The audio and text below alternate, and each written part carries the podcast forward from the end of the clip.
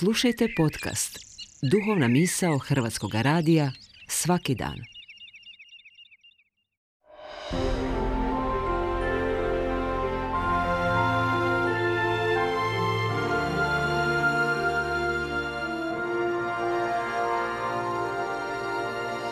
Duhovna misao. Urednica je Blaženka Jančić.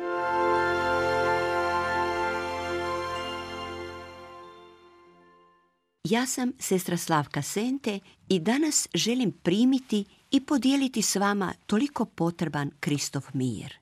U ozračju smo uskrsnog vremena, što znači vremenu radosti, utjehe i nade. Krist je pobjedio smrt, a time i svako zlo.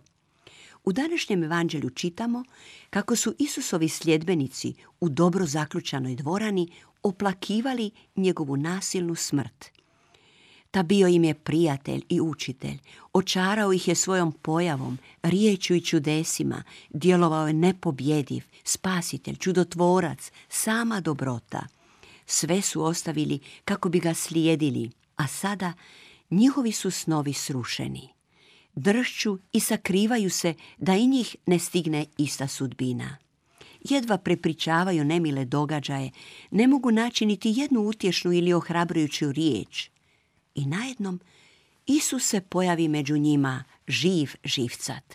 Suosjećao je s njihovom patnjom i u srž je pogodio što im je u ovom trenutku najpotrebnije, zato im govori mir vama.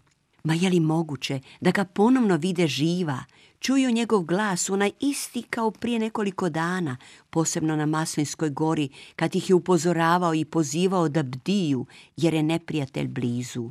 Bili su k tome i svjedoci njegove gorke smrti i ukopa.